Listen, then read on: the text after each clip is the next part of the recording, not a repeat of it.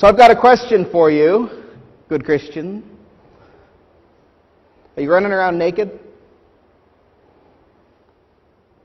Are you running around naked? And I, in uh, high school, I had this shirt that I used to take great delight wearing, and my brother Tyler can attest to it. It said on the front, Don't fight naked. And then on the back it said, Put on the full armor of God. Well, today, we're not talking about armor, but we're talking about garments. Garments of righteousness. It comes, the main fact here comes from the Revelation passage that Holly read for us. This is on the fourth page of the insert from the book of Revelation. Revelation 19, specifically verse 7 Let us rejoice and exult and give him the glory, for the marriage of the Lamb has come, and his bride has made herself ready. It was granted her to clothe herself with fine linen, bright and pure. For the fine linen is the righteous deeds of the saints. So when I ask you, are you running around spiritually naked? What am I asking you? What are your righteous deeds? Are they being formed in you? Are you indeed running around showing forth the love of Christ as He commanded us to do when He says that we are to love one another? And today's entire sermon takes shape out of the last two verses of the gospel. Look with me at that. Again, on page 4 in the insert or in your Bibles, John chapter 13, verse 34 and 35. A new commandment, Jesus says, I give to you, that you love one another. Just as I've loved you, so also are you to love one another. By this all people will know you are my disciples, if you have love for one another. If you have love for one another. Now, if you've ever been in a football stadium when a streaker came out, you know, someone running across the field naked, that person is never missed. But this scripture verse is saying that when we run around clothed spiritually, we're not going to be missed either. You can't help but to see the person who's running around in righteous deeds. But there's a corollary here, and that is that if you're just trying to do righteous deeds, you will fail. If you noticed in that Revelation passage, it has been granted to the church to be clothed in such a way. And so we ask ourselves, what is that granting that goes on? What is it that enables us to have righteous deeds? It is the love of God for us. And we're going to talk a little bit about that love today. And we're going to talk about confusion about love. And we're going to talk about what stands in the way of that love and why sometimes Christians unnecessarily run around spiritually naked.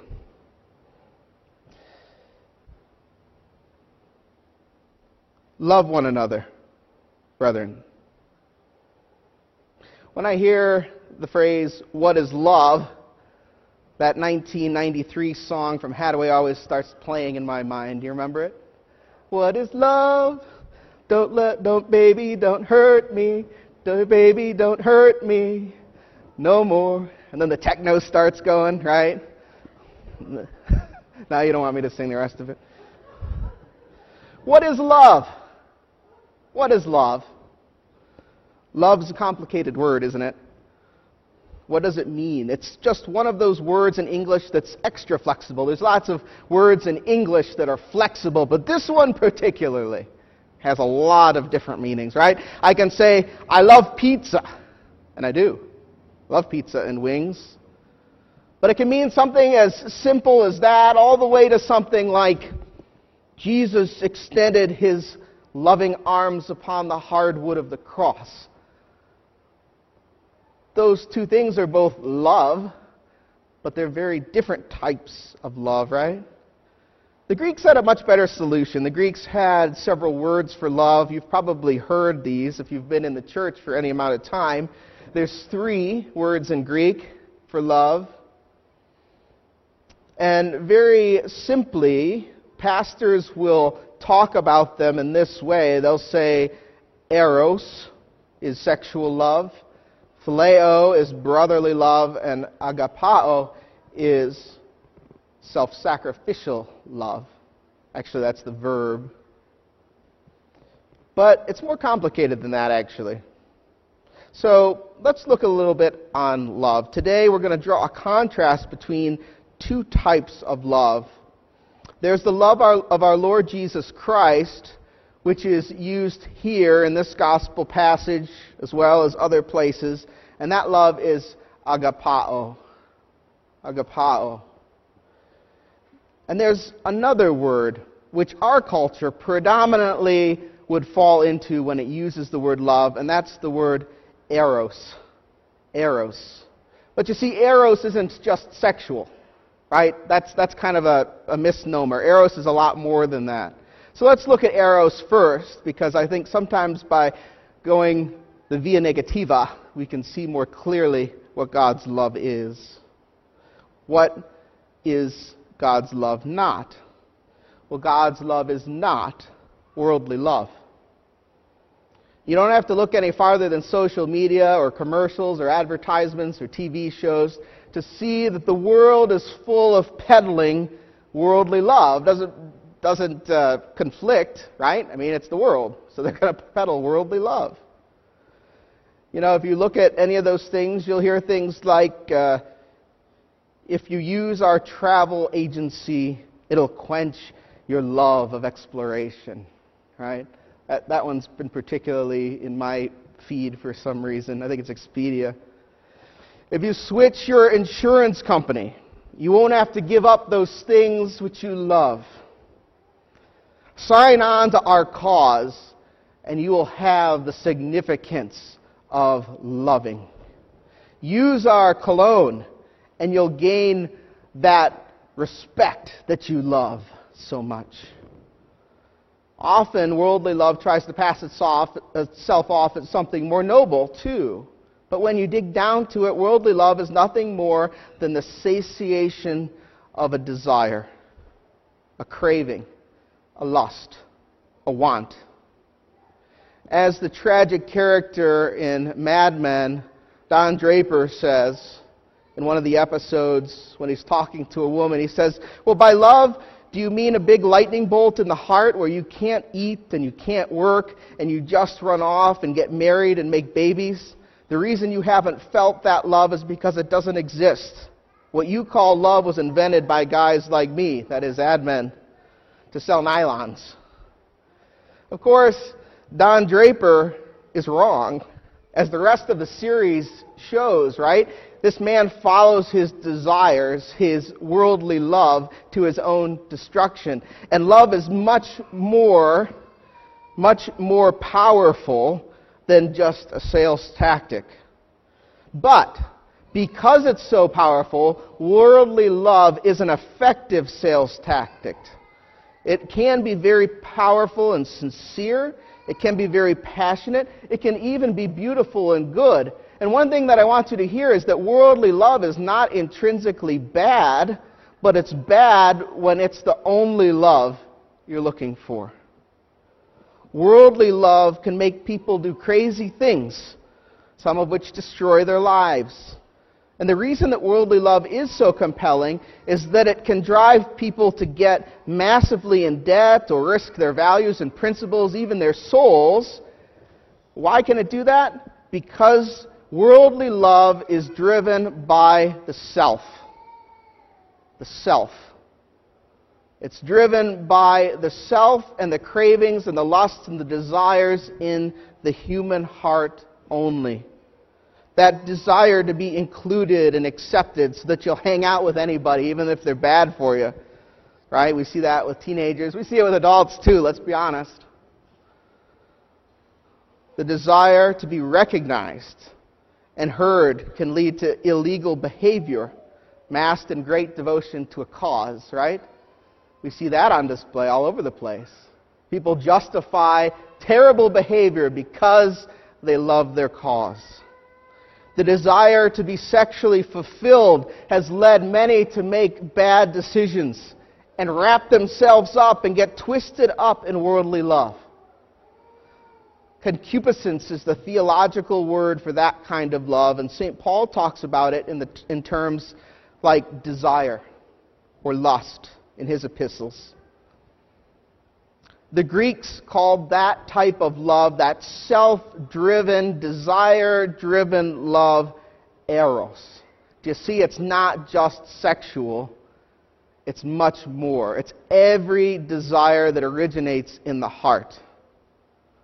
As one of the great Greek scholars puts it in his lexicon, eros is a general love of the world seeking satisfaction where it can, determined by an indefinite impulse towards its object. Eros seeks in others the fulfillment of its own hunger. Let me say that again because it's profound. Eros is a general love of the world seeking satisfaction where it can, determined by an indefinite impulsion towards its object, and Eros seeks in others the fulfillment of its own hunger.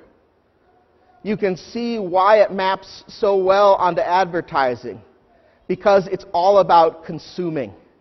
It's all about consumption.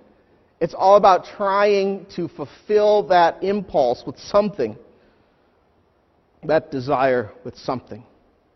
And most of the time, when our culture talks about love, this is what they mean. Whether it's a cause, whether it's a product, whether it's a relationship. What can I get out of that? What can I have from that? It's selfish. It's self driven.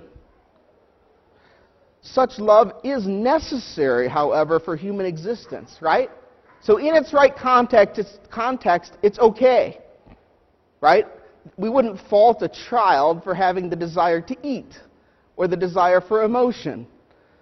And so, that type of love is part of our nature, but when it's overpowering and twisted, and the only part of us, it twists us. In his epistle, St. Peter writes to the church, this is 2 Peter chapter 2, he says that when we're driven by worldly love, we become like the inhabitants of Sodom and Gomorrah. People driven by their sensuality, irrational creatures, fit for destruction. And the world outside of Christ says, yeah, do it. Go for it. Find yourself. Find your true self. Find your fulfillment. Let your desires play out. But that's a road to destruction. At the very least, in two different ways. There's the cynical way, the cynical person who goes down that road and finds out that none of those things quench the desire. In fact, the desire and the craving just gets worse. Have you been there? Have you known people like that? The ultimate end for such people sometimes ends up in self mutilation and suicide because they can't feel anything. And they can't find an end, a quenching of that desire. And they fall into despair and despondency. There's another way that that road leads to. It's the person that just keeps plugging in those different things to that desire. So they'll go down one road of, of want or desire so far, and that won't satiate them. But then they'll go down another road, and, and you know, they'll just keep going down these different roads of worldly love until they die. Right? Until they die a natural death, never having never found any contentment or satiation. Have you ever been there in a part of your life or seen that on display? Well, that type of love, obviously, the love that leads to destruction is not what Jesus is talking about when he says, love one another, or when he says, I've loved you. No, Jesus is talking about something that is the exact opposite of this worldly love. It's called, I'll call it at least, Christian love. Christian love. In older English, it was called charity. But charity has been reduced now to money giving. Charity is one of the divine virtues, so let's call it Christian love. In the Greek, it's agapao. In the Latin, it's caritas. It's a word behind Jesus' commandment both to love God and to love our neighbor as ourself. That summary of the law we say every liturgy at the beginning. And it's the love that drives us, and it's the love that grants us the ability to do righteous deeds. So, in that Greek lexicon, if you look it up, and note how different this is from the first word, agapao is a love which makes distinctions, choosing and keeping its object. Agapao is a love that is free and decisive action, determined by its subject. Agapao is a love that relates, for the most part, to the love of God. And, hear this, this is the final part of the definition, it is a love that doesn't use people, but rather is the higher lifting up the lower the higher lifting up the lower. Sometimes in our English translation, it's translated showing love to help us make the distinction. Right? Because, because in our mind, we're, we're so ingrained to think of love as the satiation of desire that sometimes in, in the English translations it's to show love, to kind of give that, push it out of us and put the focus on something else. But it's a, but it's a choice, not a feeling although feelings come with it. It's a choice. And interestingly, when we engage in this kind of love, the rest is added to us. Because that's the love that we're designed for. So when we look at Jesus Christ, we see how he embodies this agapao. He chose to set aside his standing as God. Philippians 2 says, He chose to humble himself to become a man and die upon the cross. He condescended to us. He was the higher that became the lower. And Jesus' love to, is to lay down his life so that we might be saved. For our behalf. His act of rescue was not something that he had to do. It wasn't something that he was driven to do by some impulse. It was something that he chose to do for us. For us. That, friends, is agapao. That is Christian love. A love not driven by the self, but a love driven by God. You might be thinking to yourself, well, Father Sean, how can we even have such a love? It's unnatural.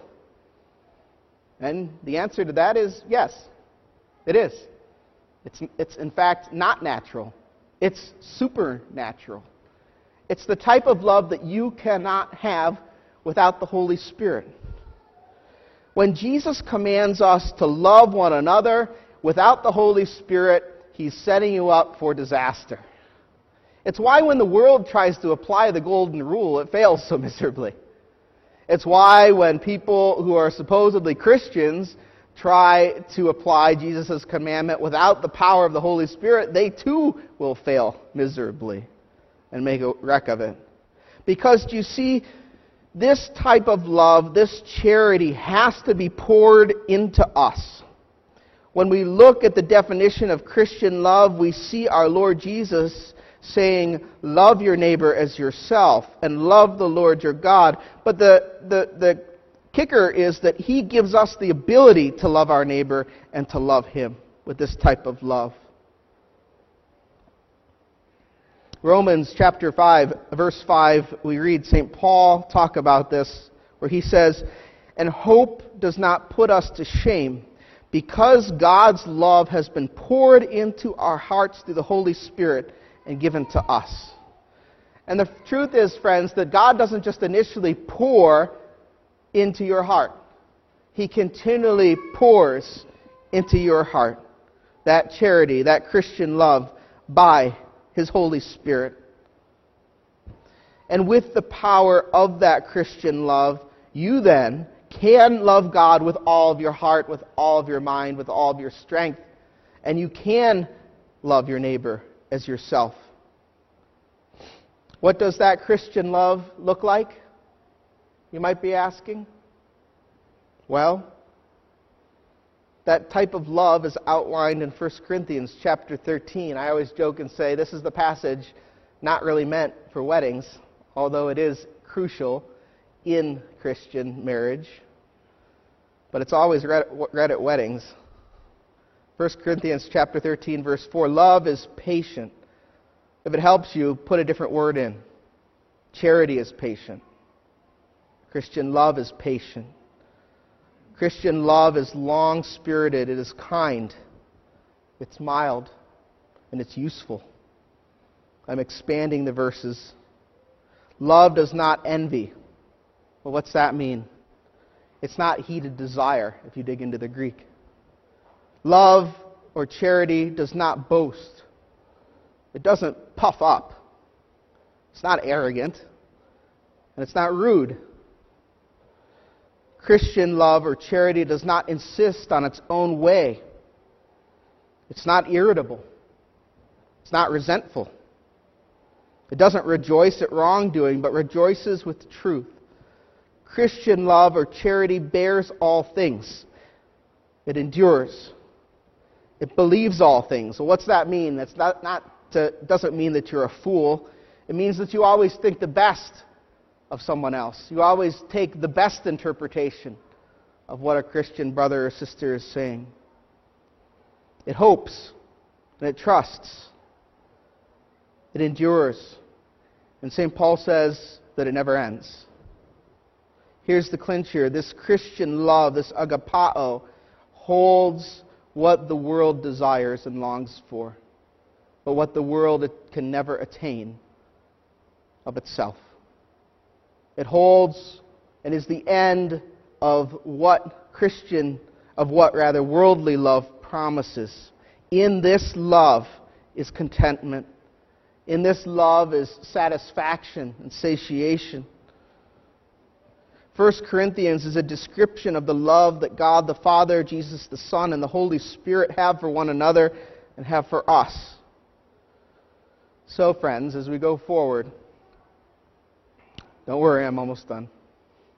Now that all the children have left. Do an evaluation of yourself. And don't just ask yourself, Am I just or righteous? Because that's not the point of the passage today. Ask yourself, Am I loving? For if you're loving, then you will have righteous deeds. That's the granting of them that Jesus is talking about and that Revelation is talking about. Ask yourself, am I loving as Jesus commands in 1 Corinthians? And what's the fruit of that? Do I see the fruit of righteousness in my own interactions with people, in my relationships? And when you answer no, as you should, as I do, because if we're honest, there's always a part where we're not being righteous, just, or loving. Ask yourself, why not? Why not? Logically, there's three answers to that question. Number one, do I have access to that love? Romans 5 5 says, yes, you do. So check that one off. Question number two, do I want to love like this? Well, you should. Jesus has commanded it. But do you? That's an action of the will. That's the decisive part. So that question could be yes or no. And question number three what energy and time am I putting into worldly love versus Christian love? That's the tricky one. What energy or time in my life am I putting into worldly love versus Christian love or charity? Because here's the thing worldly love will displace charity if we let it. It's part of that war that goes on in us. Worldly love is the natural one.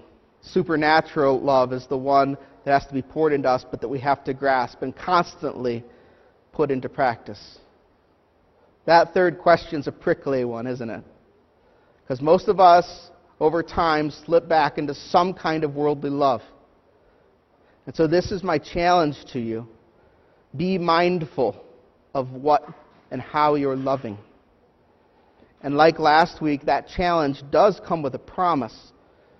Look at Revelation again, chapter 19, verses 7 and 8. Here's the promise Let us rejoice and exalt and give him the glory, for the marriage supper of the Lamb has come, and his bride has made herself ready. You see, that's not a command, it's a description. That if, in fact, we are asking for this love, it will be given and manifest in our lives. And with it will come those righteous deeds of the saints. Look at the rest of the passage. For the marriage of the Lamb has come, and the bride has made herself ready. It was granted her to clothe herself with fine linen, bright and pure, for that fine linen is the righteous deeds of the saints. As usual, the world has it completely backwards. Do you want justice and righteousness? Love.